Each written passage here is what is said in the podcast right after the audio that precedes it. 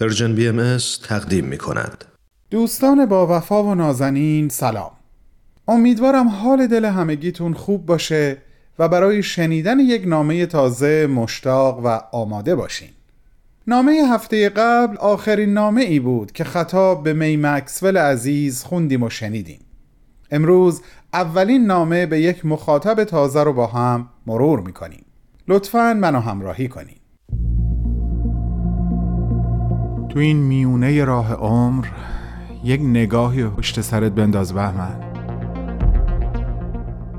پشت سر حرفای دلتو توی این نامه ها به اونها پر از یاد و خاطره ها و شادی ها دستیابی ها از آثارشون. خیلی از اون آدم ها دیگه تو این دنیا زندگی نمی کنن. تأثیری که روی تو یا بشینی براشون نامه میشه اما در عالم خیال نامه تو می‌تونی اونها رو براشون بفرستی.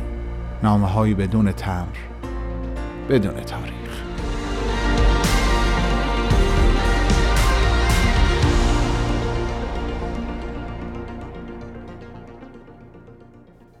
درود بر تو بانویی که همه ملکه های عالم آرزوی کنیزی تو رو در آینده خواهند داشت. شاید این شروع به نظر اقراق آمیز بیاد اما اگه به شنوندگان عزیزمون بگم که این نگاه و نظر حضرت عبدالبها راجع به تو بود قضیه فرق می‌کنه و یه معنای دیگه ای به خودش می‌گیره. خیلی جوان بودم که اسمت رو برای اولین بار شنیدم. موضوع برمیگرده به سال 1992 میلادی یعنی صدمین سال درگذشت حضرت بهاءالله و اون کنفرانس با شکوه و فراموش نشدنی که به همین مناسبت در شهر نیویورک برگزار شد. ما اون موقع در ایران صبر و قرار نداشتیم تا فیلم کنفرانس به دستمون برسه و با اشتیاق بشینیم و تماشا کنیم. در یکی از سه روز برنامه کنفرانس چیزی شبیه به یک نمایش اجرا شد که من برای اولین بار نام تو رو شنیدم. چون اون نمایش با الهام از بخشی از زندگی تو بر روی صحنه در حال اجرا بود. من توی اون نمایش برای اولین بار متوجه شدم که تو چهره حضرت عبدالبها رو نقاشی کردی.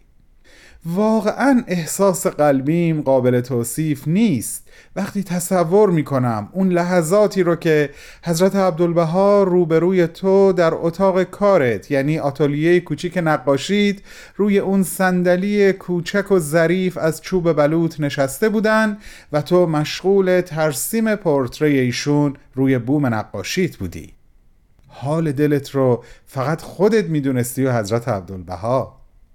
راستی اون اتاق کوچیک چی داشت و به چه شکل تزئین شده بود که حضرت عبدالبها انقدر دوستش داشتن و اون رو گلچینی از شرق و غرب توصیف کردن؟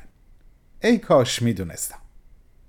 نه تنها اون اتاق که آتولیه نقاشی تو بود بلکه تمام اون خونه جاییه که آرزوی دیدنش رو دارم. خونه شماره 48 خیابان دهم غربی نیویورک. این همون خونه ای هست که صدای حضرت عبدالبها هنگام تلاوت مناجات بر روی صفحه گرامافون ضبط شد. به به خوش به سعادت تو و خونت.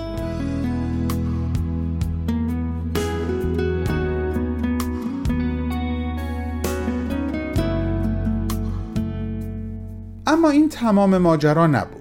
در اون نمایش در کنفرانس 1992 نیویورک من فهمیدم که تو عاشق کشیش پرسی گرند بودی. کشیشی که کلیسای او درست سر خیابانی بود که تو در میونش منزل داشتی. وقتی حضرت عبدالبها او رو مناسب شعن و مقام تو تشخیص ندادن و پدرانه ازت خواستن که به کلی خودت رو از او جدا کنی تو به حرف ایشون گوش کردی. و مدت طولانی نه به کلیسای او رفتی و نه جای دیگه ای با او قرار ملاقات گذاشتی. این که در اون مدت چه بر جان و دل تو گذشت باز هم فقط خودت می‌دونستی و حضرت عبدالبها. اما بعدن که پی به نیتهای سوء او بردی و فهمیدی که او حتی آین الهی و عشقی که تو به حضرت عبدالبها داشتی رو مستمسک قرار داده بود تا تو رو دوباره به سمت خودش بکشونه حکمت درخواست حضرت عبدالبها رو درک کردی و از این بابت از ایشون و از خداوند ممنون و شاکر شدی. وای از وقایعی که حکمتهاش رو نمی‌دونیم و بعدا به بعضیهاش پی می‌بریم بانو.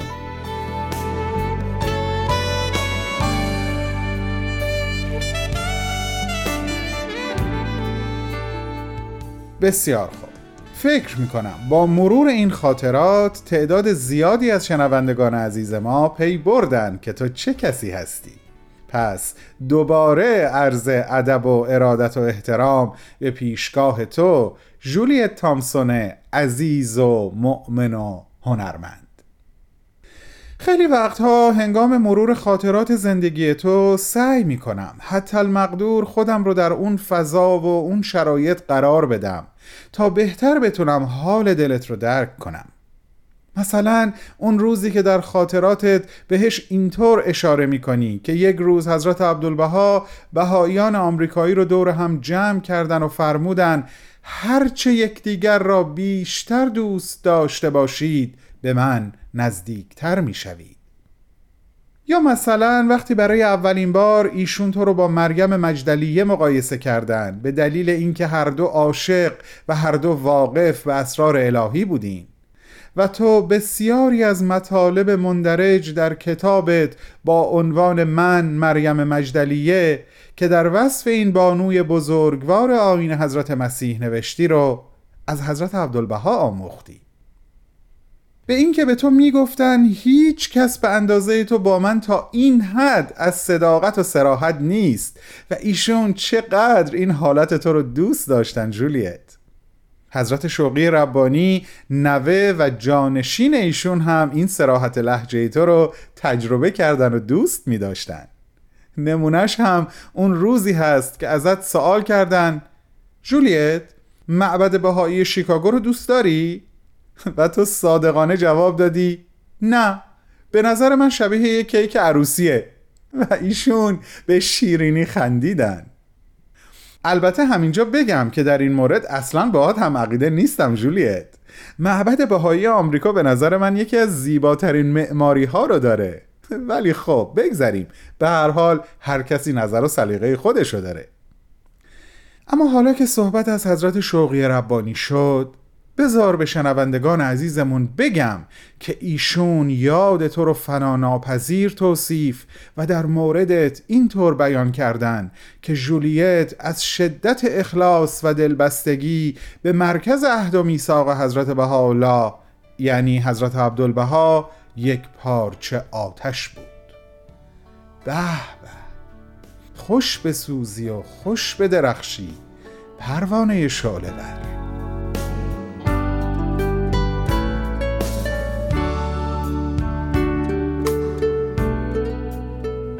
جولیت نازنین بانوی هنرمند صادق.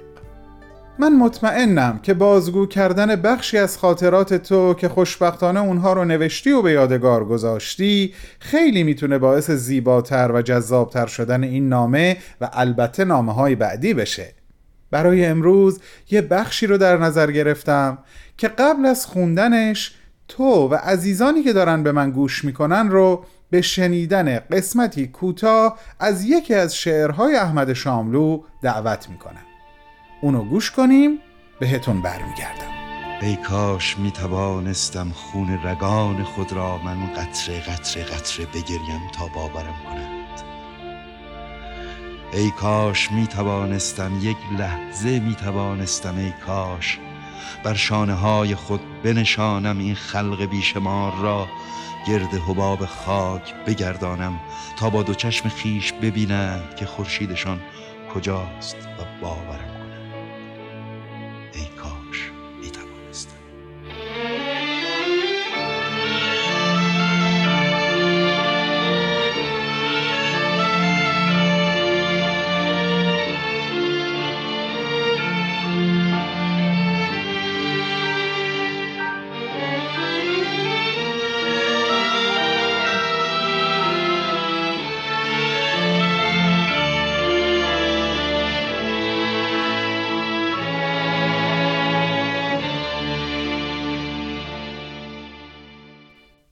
و حالا اون قسمت از خاطرات تو. 28 جوان 1909 هیفا هنوز در هتل نصار در حیفا هستیم. همان نظر اول به کرمل به این کوه مقدس کافی بود که مرا از پای درآورد. هرچه بیشتر نگاهش می کنم بیشتر به ضعف خود پی می برم آخر در اینجاست که روح القدس خود را ظاهر می کند و من بیشتر به یقین می رسم آیا مردم بیخبر با گواهی من به باور خواهند رسید؟ حاضرم به خاطرشان همانند حضرت مسیح بالای صلیب بروم و نفس واپسین را فدای دمیدن روح حقیقت در کالبد جهان نمایم در این حالت است که به سرسپردگی شهدای این آیین آسمانی پی می‌برم. ای کاش می توانستم چنین سرنوشتی داشته باشم. ای کاش می توانستم فکر می کنم مطلب اونقدر واضح بود که نیازی نیست بگم چرا بخشی از شعر شاملوی بزرگ رو در این نامه جا دادم. جولیت نازنین. گفتگوی من و ما با تو ادامه خواهد داشت. وعده ما هفت روز دیگه به وقت زمین. بالا و بلند پرواز کن. دوستت می‌داریم. بهمن و دوستانش.